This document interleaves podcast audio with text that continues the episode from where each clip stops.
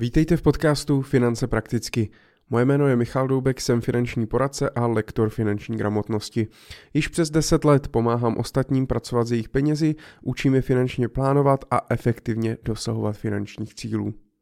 Dnes bych se chtěl pobavit na téma, které je aktuální, a to je proč uh, my jako investoři nebo jako lidé obecně často propadneme od nějaké panice a začneme prodávat eh, své akcie, začneme prodávat své podíly ve firmách, začneme prodávat své investice, realizovat ztrátu a možná na něco čekat a snažit se znovu za pár měsíců eh, třeba nakoupit, anebo prodat svoje investice a už je nikdy nenakoupit a po zbytek života držet své peníze v hotovosti. Já jsem nad tím přemýšlel, protože je toho teďka eh, plno na sociálních sítích, eh, kdy lidé chápu, že mají svým způsobem strach, eh, ekonomika zpomaluje, vysoká inflace, problémy s energií, někteří lidé budou mít problém s tím, kde na to všechno vezmou peníze, budou se muset výrazně omezovat, budou muset upravit svoje rozpočty a tak dále. A s tím samozřejmě přichází i na řadu to, že lidé budou možná muset čáhnout do svých rezerv. A to znamená, že uh, jsou náchylnější k tomu v podstatě prodat svoje investice, prodat své uh, akcie. A přemýšlel jsem nad tím, proč vlastně, proč, proč, proč to tak je, proč lidi to udělají jako první, uh, první krok. A pravděpodobně asi bude uh, víc důvodů. Já si myslím, že jeden z, jeden z těch důvodů je, že samozřejmě uh, nemají žádný finanční plán. Takže v podstatě oni neví ani moc, proč investují, nemají správně definované cíle nebo je nemají vůbec definované. A to pak vede samozřejmě k tomu, že neví, co mají dělat. On ten finanční plán už jsem několikrát, do mě poslouchá dlouhodobě, tak víte, že o tom mluvím poměrně často, že ten plán pro nás funguje jako určitá kotva, která nás prostě drží na tom místě a učí nás dělat, eh, nebo spíš nedělat, impulzivní, emocionální rozhodnutí, co se týče našich, našich investic, našich peněz a podobně. Takže první samozřejmě je, co je důležité, je mít vůbec finanční plán, mít finanční cíle a vědět, proč investuji. Když vím, proč investuji, tak samozřejmě vím, na jak dlouho, uh, mám nějaké scénáře, co se s těmi investicemi může dít a podle toho se umím rozhodnout uh, racionálně a v klidu, bez emocí, jak se mám zachovat. Druhá věc, uh, kromě absence finančního plánu, a s tím je samozřejmě spojené všechno, tak jsou i nějaké nedostatečné, nedostatečné rezervy. Já jsem se o tom taky bavil už v několika, v několika epizodách. Nedávno, ale v epizodě 67, epizoda 68, tak jsem se právě bavil o nějaké strategii čtyř účtů, o nějakých základních aktivech, do kterých můžeme investovat. A pak mám pocit, že jsem ještě nahrával i já ještě jsem to nenahrával, chtěl jsem nahrát i nějakou svoji vlastně metodiku na rozdělení majetku, rozdělení rezerv, tak to vám ještě dlužím, tak to nahraju když tak příště.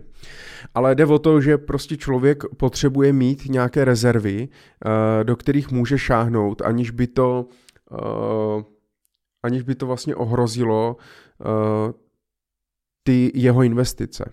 Jo, to znamená, že vy nemůžete zase mít 90% peněz v akcích nebo v nemovitostech, protože právě když přijde nějaké ekonomické zpomalení, nějaká hrozící recese, tak vy musíte mít nějaké rezervy, do kterých můžete šáhnout. Takže když budete mít dostatečné rezervy, krátkodobé, střednědobé a tak dále, nazvěme to jak chcete, tak samozřejmě vám to zabrání, OK, mám tady prostě 100, 200, 300 tisíc schovaných, kdyby náhodou právě nebylo na ty energie, nebo jsem potřeboval vyrovnat svůj rozpočet, nebo jsem onemocněl a nemusím tím pádem šáhat do svého dlouhodobého portfolia.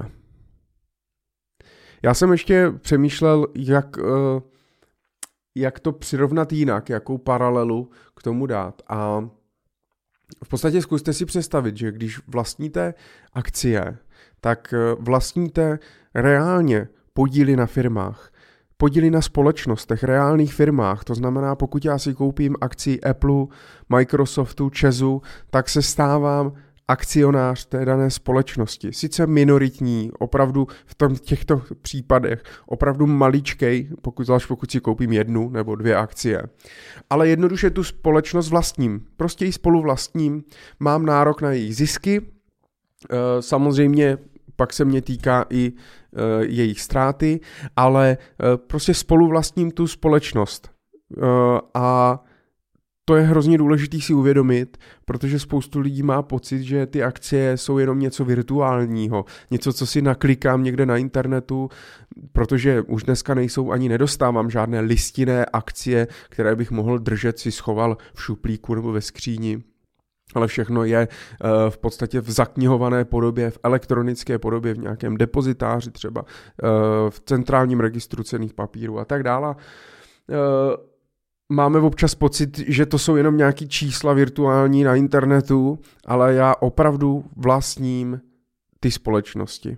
A teď si představte, že dobře, máte, ať je to líp představitelný, máte nějaké malé seročko nebo nějakou malou, uh, malou akciovku. Představte si, že no, napadá třeba Albert nebo Lidl, to jsou ale už dneska obrovský, obrovský společnosti.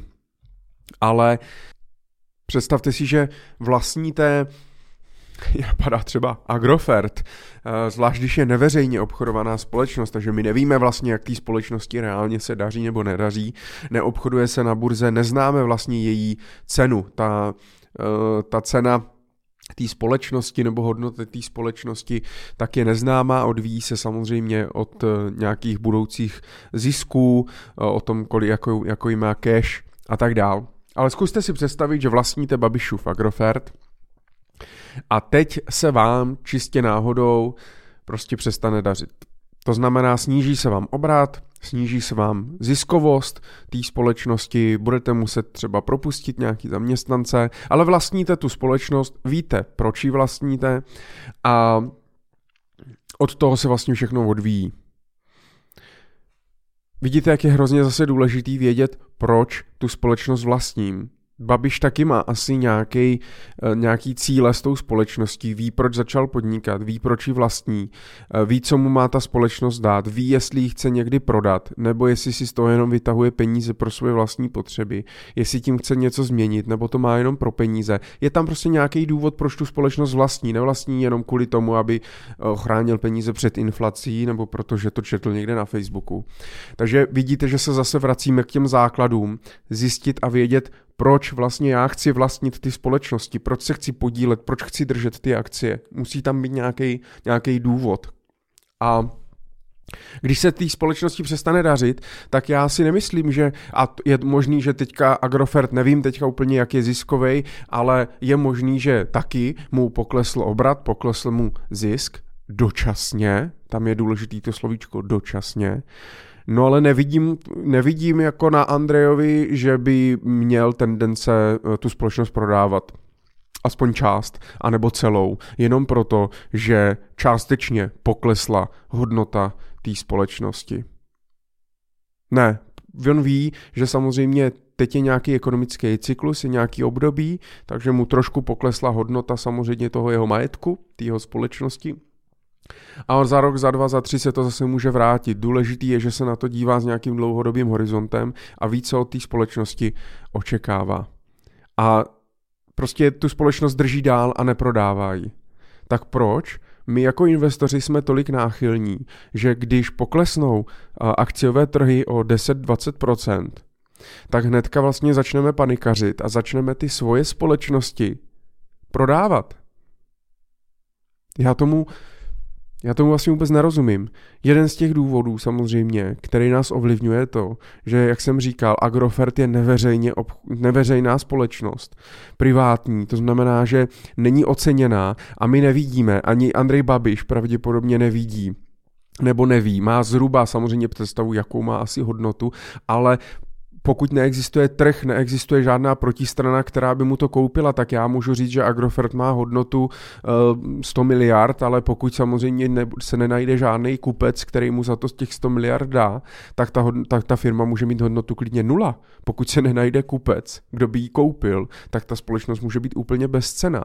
A my to nevidíme, protože se neobchoduje, takže nevidíme ty ceny a tím pádem OK, vidíme jenom pokles nějaký obratu, ziskovosti, ale uh, nevidíme, jak moc radikálně se snížila hodnota celé té společnosti a proto možná tolik nepanikaří uh, ti lidé, kteří vlastní uh, podíly v privátních společnostech. Zatímco my, co vlastníme veřejně obchodovatelné společnostech na burze, kde se obchoduje každý den, tak samozřejmě ty ceny vidíme, protože se přesně přelívají ty podíly v těch společnostech většinou od netrpělivých k těm trpělivým.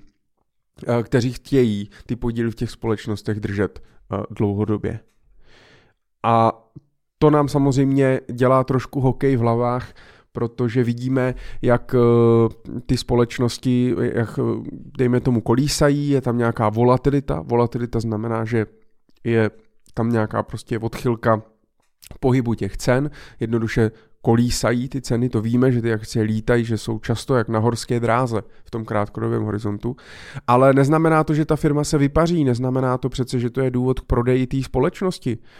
Eh, pokud chci držet ty společnosti dlouhodobě, držím je kvůli tomu, abych eh, z nich mohl následně čerpat rentu, anebo jsem si samozřejmě eh, dal nějaký cíl, že je v určitou dobu prostě prodám, abych z toho vykešoval nějaký peníze a ty zase na něco použiju. Vidíte, že se všechno to točí ohledně toho, co já s těmi penězi chci dělat, proč vlastně vůbec investuju a jaký mám finanční cíle. To je, na, to je vlastně naprosto zásadní věc pro jakýkoliv finanční plánování a pro jakoukoliv tvorbu investičního portfolia, protože díky tomu vím, co mám a co nemám dělat. Tak jednoduše Prostě, když vidíte, že ty akcie klesají, tak naopak snažte se přikoupit ve slevě, snažte se vlastně zvýšit podíl v těch vašich společnostech, pokud vidíte, že dlouhodobě se té ekonomice bude dařit, což pravděpodobně nejspíš bude. A dívejte se na to opravdu pohledem toho vlastníka reálných společností. Dobrá paralela je i třeba s nemovitostmi, který vlastně se taky neobchodují tak často.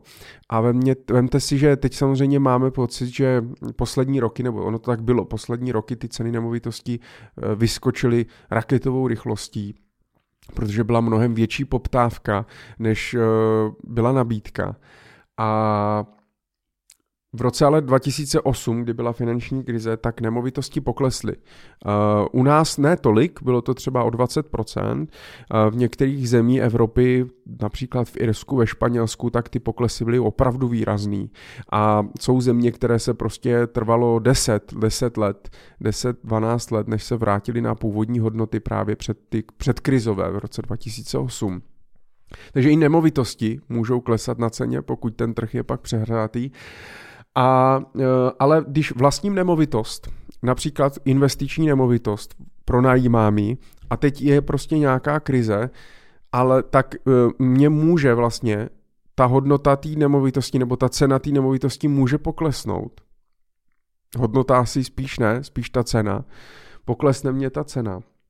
Ale já to přece nechci prodávat, čo? pokud to dlouhodobě pronajímám a čerpám z toho rentu, tak když přijde krize, tak to neznamená, že automaticky tu nemovitost prodám. A je tam jedna věc důležitá s tím spojená. První věc, že to nevidím, to znamená, já nevím tu aktuální cenu, protože prostě není, neobchoduje se to na té burze, na tom trhu veřejně a já můžu klidně mít zase pocit, že moje nemovitost, kterou vlastním, může mít uh, cenovku 8 milionů, ale když s tím půjdu na trh a budu to chtít prodat, tak najednou zjistím, že prostě není kupec, který by to za, pro, o mě za 8 milionů koupil. A najednou je to problém. Takže Uh, to je jedna věc. A druhá věc je, že prostě investoři, kteří investují takhle do nemovitostí a pronajímají to, tak to pronajímají většinou dlouhodobě a zajímá je spíš to, ta renta, ten nájem, který čerpají a jak jim to pomáhá k naplnění svých potřeb, než to, že by prostě sledovali, jaká je aktuální cena. Takže u těch akcí je to samozřejmě, má to výhodu, že já je můžu kdykoliv prodat, kdykoliv vidím, jakou to má cenu, je vždycky dostatek kupců, komu to můžu prodat, takže ty akcie jsou velmi likvidní a nehrozí riziko, že u té nemovitostí budu prodávat rok a než se dostanu k nějaký hotovosti, to u akcí nehrozí. Nevýhoda samozřejmě je, že prostě vidím ty ceny každý den a když se na to dívám neustále, pořád dokola, tak mě to může ovlivňovat. Proto já se na to vůbec nedívám, většinou se na svoje portfolio dívám tak jako jednou, maximálně dvakrát ročně, eh, když si sám ze sebou dělám servisní schůzku a kontroluju se a aktualizuju finanční plán. Jinak vlastně mě to nechává úplně chladným, protože vím, že ty akcie chci držet dlouhodobě. Já jsem na to nahrával i uh, epizodu, jednu epizoda číslo 59, proč chci držet akcie na celý život. A uh, jednoduše i když se na těch trzích děje, co se děje, já vím, že mám dostatek rezerv, vím, že ty peníze nebudu potřebovat a vím, že ty uh, peníze zainvestované jsou prostě dlouhodobé. A pokud nemám, ale pokud samozřejmě mám část peněz, který vím, že budu potřebovat za tři, za čtyři roky, no tak by už dávno v těch akcích neměly být. To znamená, že už dávno jste měli část anebo všechny pozice uh, prostě prodat třeba před rokem, před dvěma a Eh, tím pádem jste se třeba vyhnuli eh, tomu poklesu. Možná jste samozřejmě eh, ztratili potenciál vyššího růstu, ale neřešíte teď, že máte svoje peníze minus 30%, když je budete potřebovat třeba za dva, za tři roky a můžete stáhnout peníze do, do hotovosti. Tak já doufám, že to bylo srozumitelný. Chtěl jsem jenom se tak zamyslet vlastně, kde, kde vidím tu chybu, proč to lidé dělají.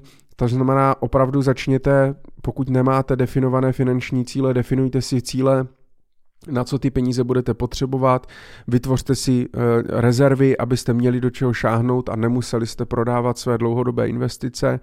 A pamatujte si, že většinou je právě naopak výhodné nakupovat a kupovat ty firmy, když je právě krize, protože spoustu těch bohatých lidí tak zbohatli právě v období těch krizí, protože to je, to, to je ta příležitost, kdy já můžu vlastně za hubičku prostě koupit si nějaký firmy, na který bych normálně třeba neměl a, a tak dále. Takže zkuste se nad tím Zkuste nad tím přemýšlet i trošku jako podnikatelé, jako lidi využívající, jako oportunisti, využívající nějakou příležitost, než to, že mě to pokleslo, já to prodám a stáhnu toho do hotovosti, protože aktuálně mi hotovost nese 6%.